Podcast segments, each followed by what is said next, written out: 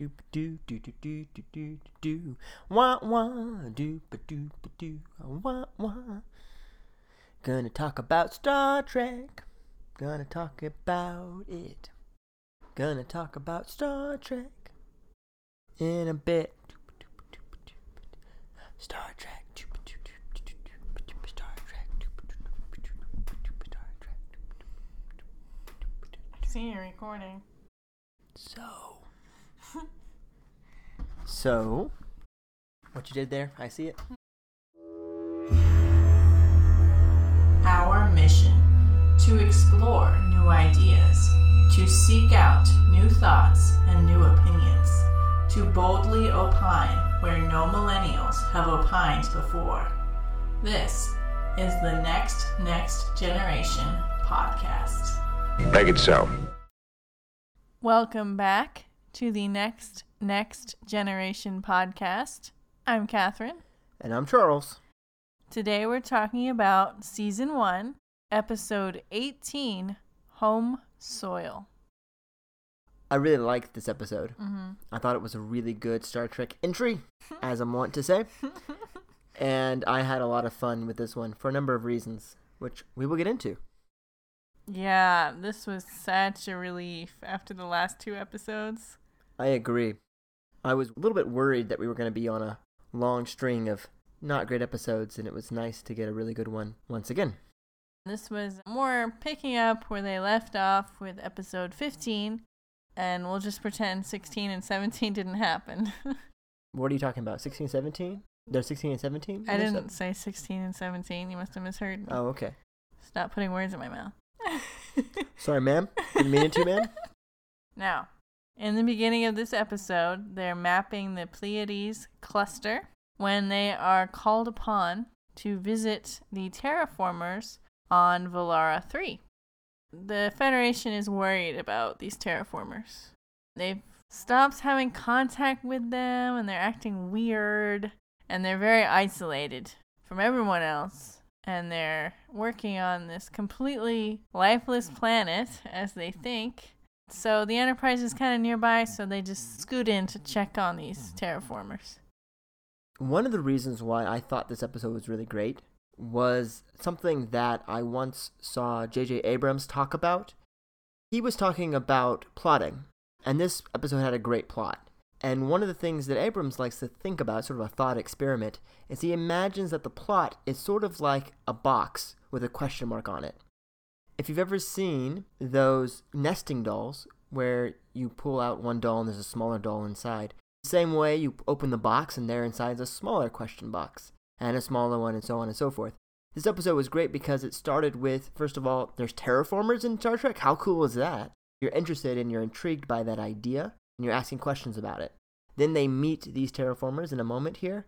The leader's acting suspicious. Another question, and then so on and so forth. So each part of this plot proceeds very naturally out of the audience wanting to keep up and ask questions along the way. This episode is perfectly plotted. Like you said, it flows naturally, one thing to the next, but it keeps you guessing, keeps you interested. You're along for the ride with the crew, unraveling some mystery. When we don't know more than the crew, I really like that. I think Yeah. it's stronger for it. The plot works better, especially in mysteries like this. hmm This is extra fun because we think that maybe one of those terraformers is the eventual murderer, right? Right. And then we find out they don't know what's going on either. Yeah. So we think someone knows more than us, even, and they don't. it's nice to see it unfold and not know more than the characters do. So you mentioned the director, Mandel. I did.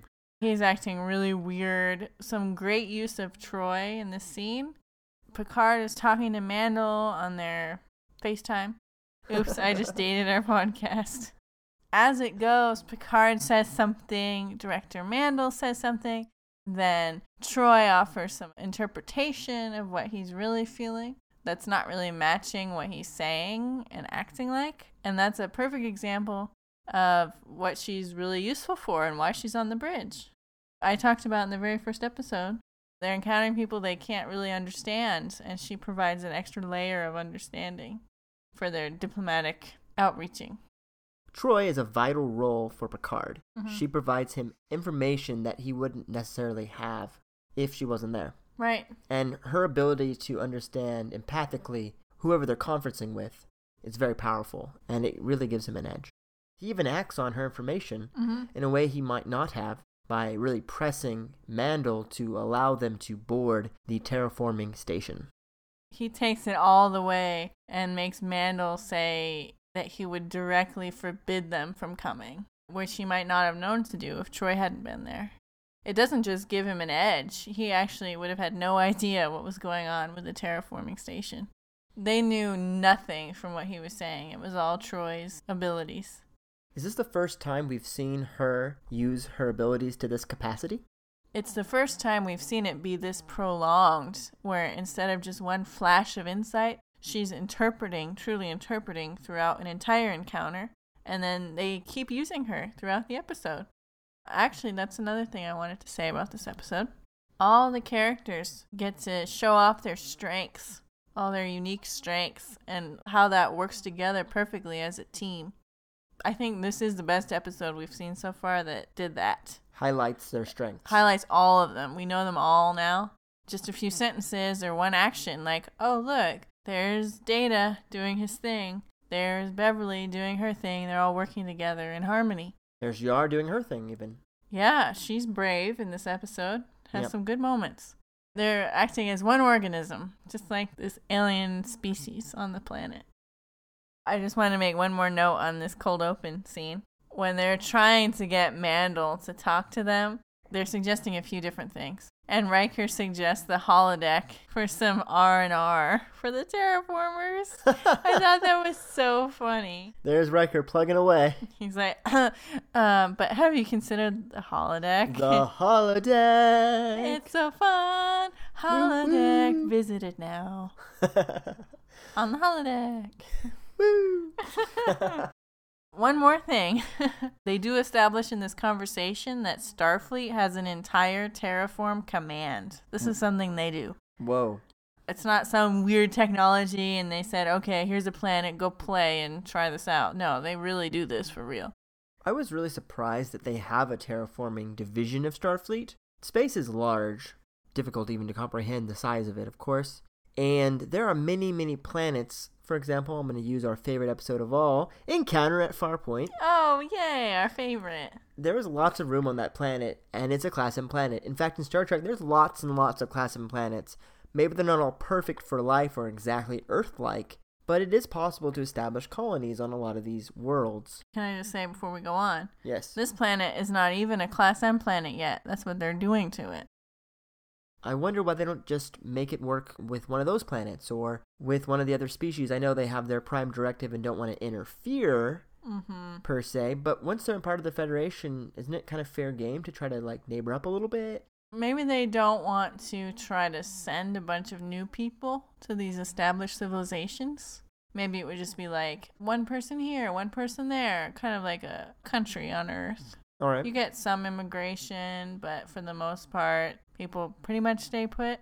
Also, maybe the planet that Farpoint was on was terraformed. Well, no. I was going to say because so much of it's dead, but then they did have that old city. I don't know. With as serious as they supposedly are about the Prime Directive, again, we haven't seen much evidence of that seriousness. The situation they had in this episode, where there was life on the planet, but it wasn't organic, that could happen a lot, and they might never figure it out if the life forms in question weren't intelligent enough Okay. if they were just some bugs or something that couldn't do anything to the terraformers, they might never find out that they killed an entire species. I guess that's just a risk they're willing to take. A little bit larger scale here. Terraforming takes a long time.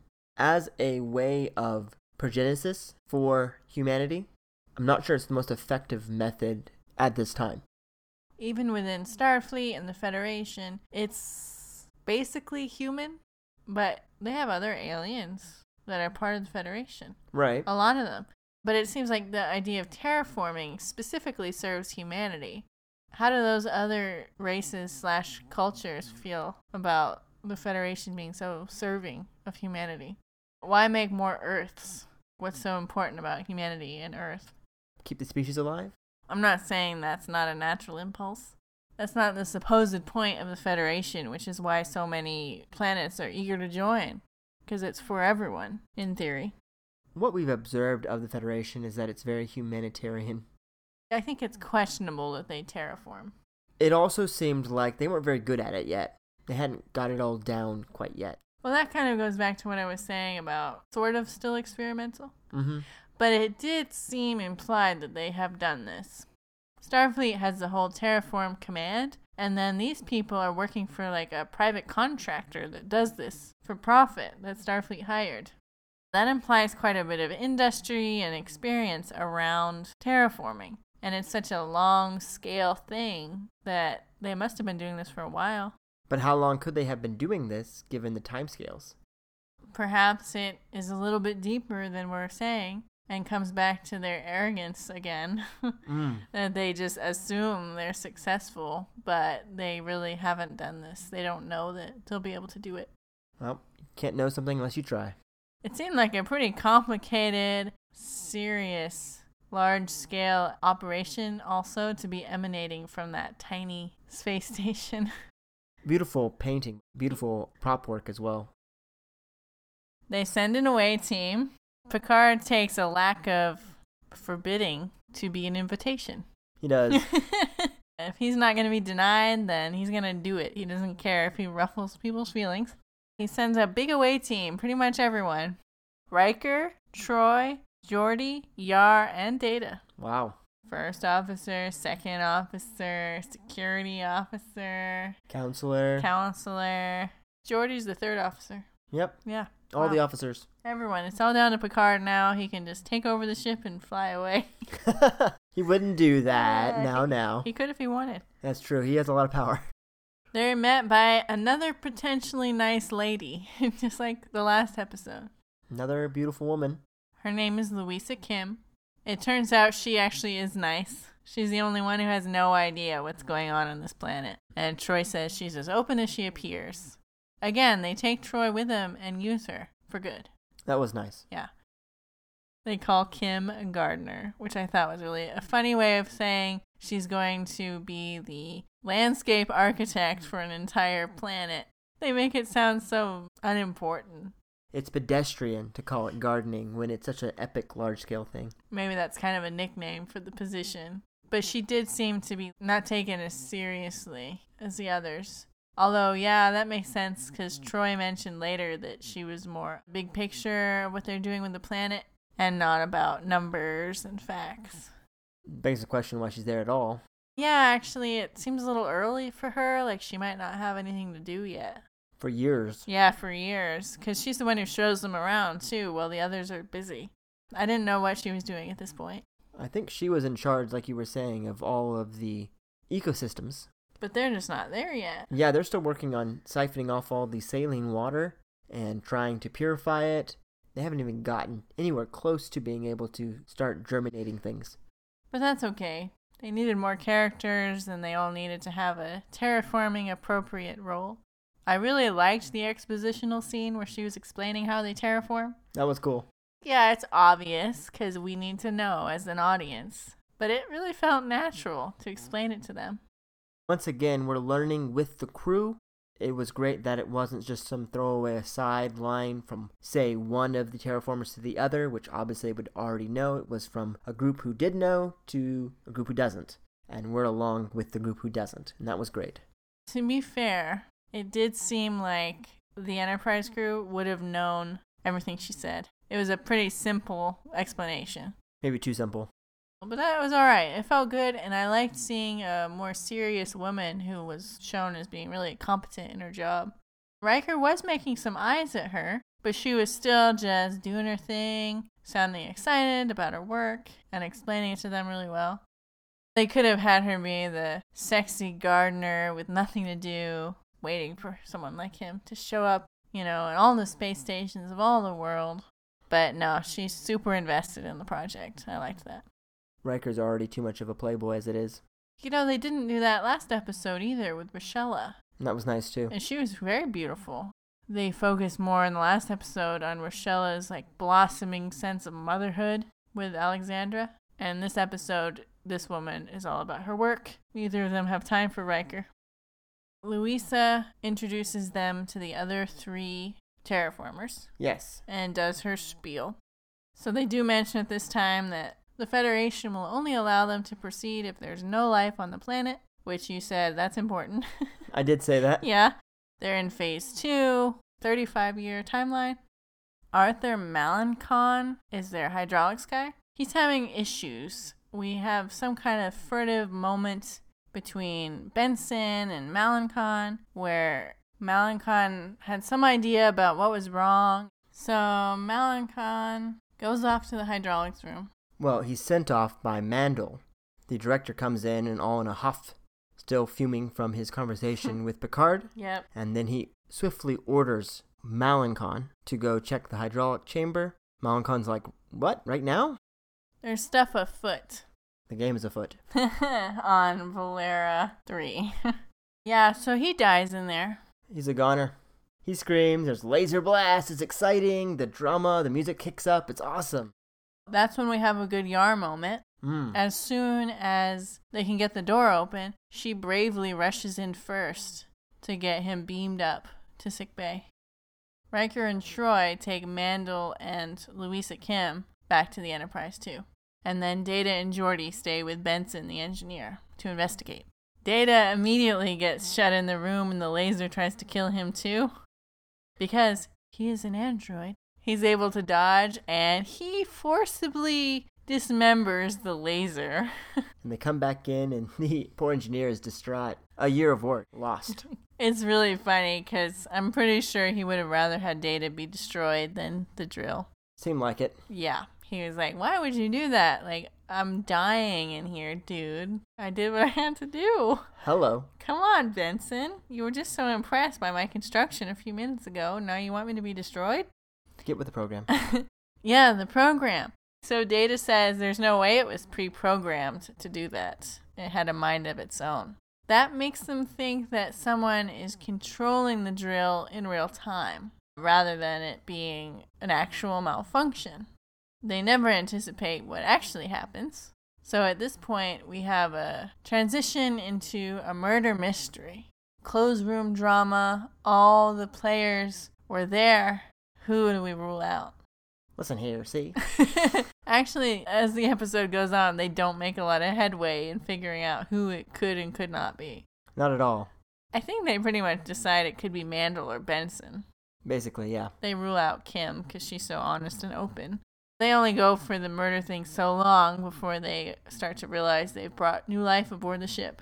That's an example of the way this plot seamlessly transitions from one thing to the next. A nice tonal shift. Because it's mixing between them, it never fully embraces any cliches. It just flows beautifully and naturally on. And I think that's driven by the questions that are arising from the actions on the screen. They elegantly handle the plot slash genre shifts. We start with the basic sci fi premise, terraforming, a little bit of mystery, but mostly sci fi. Transition to the thriller murder plot, and then to the discovery of new life.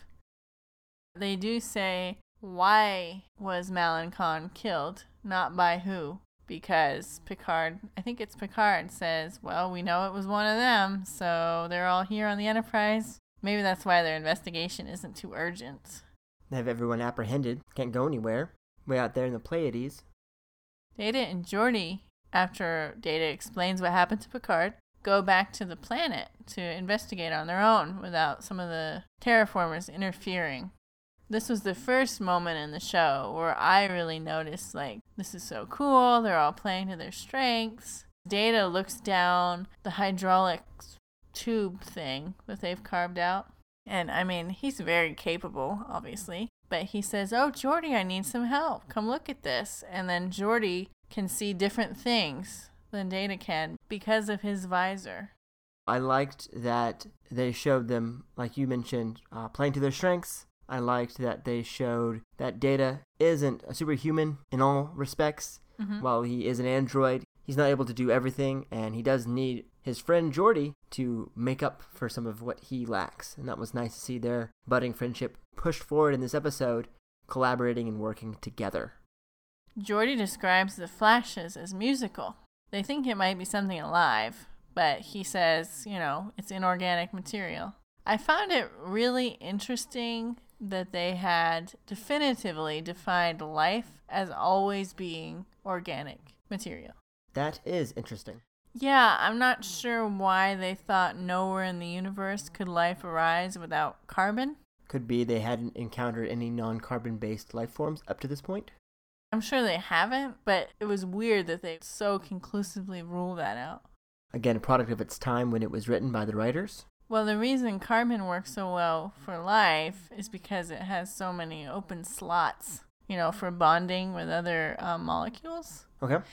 Actually, the life form ended up being silicon, right? It did. Yeah, silicon is in the same column as carbon on the periodic table, Okay. and it has just as many bonding opportunities. So it is a candidate for potentially non carbon based life. That's already something we know. That's cool. Maybe they were just playing on that and expecting the audience to not Know that? not buy it as quickly maybe and have to be walked along. Hmm. I just thought it was weird that that was one of their rules. You mean Starfleet still having that old definition of it has to be organic or it's out? Yeah, they could have easily just said, "Oh my gosh, it's happening. we finally found a silicon-based life form." Woohoo! We knew there must have been some out there because it works perfectly well as a building block for life. Gotcha. To their credit, they were very open-minded about it maybe being life. They being the Enterprise crew, not the scientists, not the terraformers. Beverly and the Enterprise crew were willing to consider it was life, but they were fighting against something very established within Federation science. Which is that life can only be organic as a qualifier to be life. Yes. Then we get to see Beverly the researcher in action. Dun dun! She's like, Well, this looks like life. So she runs a bunch of tests. They show its crystalline structure. Microscopic scale enhanced. How cool was the computer being able to zoom in like that? That was pretty neat. It looked really good. I liked seeing her tracking down her hunch. She had this really determined, urgent way she played it. Yeah. I liked it. Another one showing off their strengths. It looks like life. It sure smells like life. I think it's life. they conclude it's life. Again, the Enterprise crew at least are pretty open minded. Right. Even if the Federation has a few too many qualifications and rules. They have too many rules, yeah. Yeah. In general, yes. And in this situation as well. I realize they have a lot of rules because they're dealing with a lot of scenarios. So they need to have a rule for everything. That's one approach. Well, as a military organization, that makes sense. They keep saying there's no pattern in the flashing. They say that a bunch of times. In the end, though, the problem is that humans can't understand the pattern. Computer couldn't understand the pattern at first either. Exactly. The human built computer didn't see a pattern either. So Geordi, like you mentioned earlier, remarked that the flashes were musical, and he even described it as rhythmic. He did, and then said there's no pattern. How can it be rhythmic with no pattern? I don't know. It was kind of like one part of him saw a pattern, and another part said that's not a pattern I recognize. Like it was constantly changing and fluctuating, and Yeah. it was arrhythmic. That would make sense though as speech because there is a pattern to speech, but there's so many words and combinations that if you just listen to some noise that happened to be speech, you wouldn't immediately figure anything out from it. Fair point. Yeah. It was confusing though. I think we could very clearly see they were speaking in unison and very rhythmically later on Mhm. when they were all clustered together and there's multiple of whatever the species is called. So Picard does say Mandel is obsessed and seems to think that makes him a good murder suspect.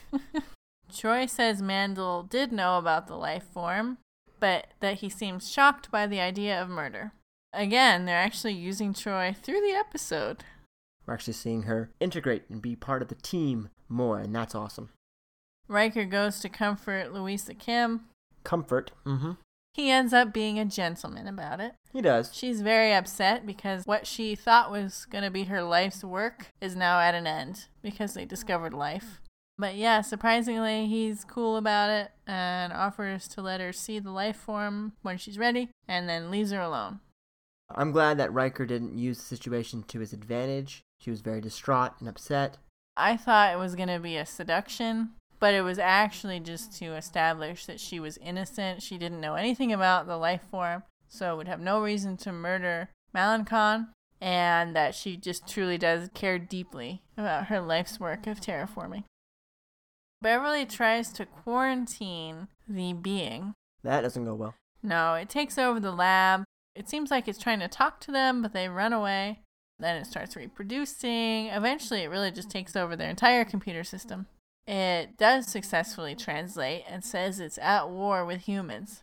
Or, as they put it, ugly giant bags of mostly water. Before that happens, though, Picard gathers all the terraformers to have it out with them. That's when we find out for sure that Mandel and Benson did know about the life, but they didn't think it was quite this intelligent. But this is when we're starting to realize that the show is pivoting away from the murder plot. We're finding out the life form is intelligent and acts like a computer, and it just murdered Malencon itself. The humans were killing it. Killing it by removing its conductor through the saline water that it Yes. uses to communicate between its neurons. They decided that they were going to take out the operator, Malencon, who was in charge of siphoning, Right. He was directly killing them, so they killed him back. And declared war on the ugly bags of mostly water. so this leads to our data of the day. ugly, ugly, giant bags of mostly water, Bags of mostly water. says Picard. An accurate description of humans, sir. You are over 90% water, surrounded by a flexible container. The being says they tried to communicate, but of course, even if Mandel and Benson had been willing to listen to them after the Federation assuring them so strongly that there was no life on Velara 3, they could never have understood the pattern. They're only able to talk to this being because it forcibly takes over the Enterprise computer and makes the translation work. It's so different from the humans. It doesn't have the ability to really communicate with them, and they just ignore it, or the signs that we find out are there, geometric designs in the sand that they've discovered. They just say that they tried to be peaceful and communicate with the bags of water, but the bags wouldn't listen, so they had to kill them. What can you do? Yeah, it makes sense. Picard tries a few things to get rid of them, beam them back, that sort of thing. That doesn't work at all. Not at all. They eventually realize the brain is photoelectric, and it developed at the perfect depth to have just enough light mixed with that water that it could evolve. So they kill the lab lights and immediately force it to talk to them. The Enterprise crew says you should trust us, etc. The being says, no, why would we trust you? Come back again when you're more advanced. We get that a lot from some of these other more weird beings. The humans aren't really ready to interact with them yet. It's their own hubris, thinking that they're these intrepid explorers forging ahead and they're so important, and really they're just a small speck in this vast galaxy. Galaxies. It allows them to beam it back, though. That's good, because they really need to get it off the ship. Yeah, it was going to kill them all. It could very easily do so if they didn't do something quickly. And again, Picard being a great diplomat, hmm able to convince it to stand down the war, coming up with the photoelectric plan, dimming the lights. And once Mhm. they can get some communication going, they're able to get it off the ship, which really saves the day. Even if it didn't purposely try to kill them, which they said actually it could have killed them by that point. Its next reproductive phase would have been too strong of an energy blast, and it would have destroyed the ship. In the end, there really wasn't a murderer. It was like a self defense slash act of war scenario instead. It was just misunderstanding and miscommunication between two species that just weren't ready to talk to each other yet. Common theme throughout Star Trek. What did you think of the way they portrayed the being physically? With the flashing lights, Yeah. I thought it was fine. I actually thought it was fine too. Part of me was like, oh boy, if someone just wandered into the room and saw this, they might think it looks stupid. But I actually thought it was okay. They were being realistic about their limitations for what they could show of something so weird. And it was a little bit like little LED lights, which kind of made sense. I thought they were fine. I thought they were cool looking. hmm They're microscopic, so the fact that you'd see the light they were emitting, maybe that's not realistic. That's how much energy it was. Oh. It wasn't to scale. Its next reproduction, it was going to be so much energy. Remember? It was going to blow the ship apart. now I understand. Yeah. That's impressive. It happened to be visible light that the energy was taking the form of, but it was not proportional to the size. I really liked this episode. I thought it was really well plotted. Each part of the plot led organically to the next, or inorganic in this case. It was great to see the team show their strengths and get a more full understanding of Geordi and Data working together. Nice to see Picard taking action and, with the advice of Troi, muscling his way onto the terraforming station with his crew. I had a really fun time with this episode overall, had me engaged the entire time. And so I'm going to give this episode an 8 out of 10 laser beams. I agree with everything you said. This was a really fun episode, really well plotted.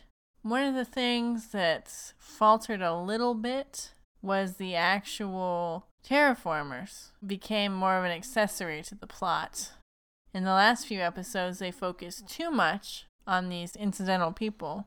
And in this, maybe they let them slip by a little too much. Especially the woman, as much as I liked her, she didn't have a real plot serving purpose.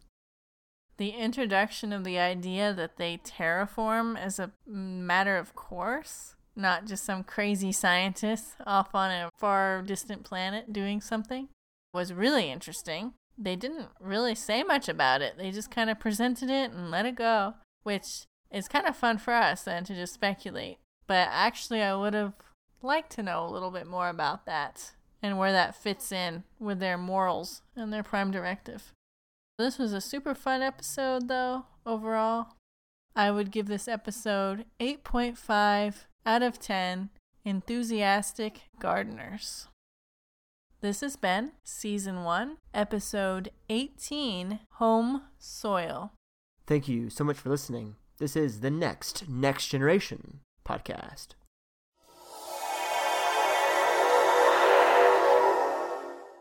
Follow us on Twitter. Add us at the Next Next Gen.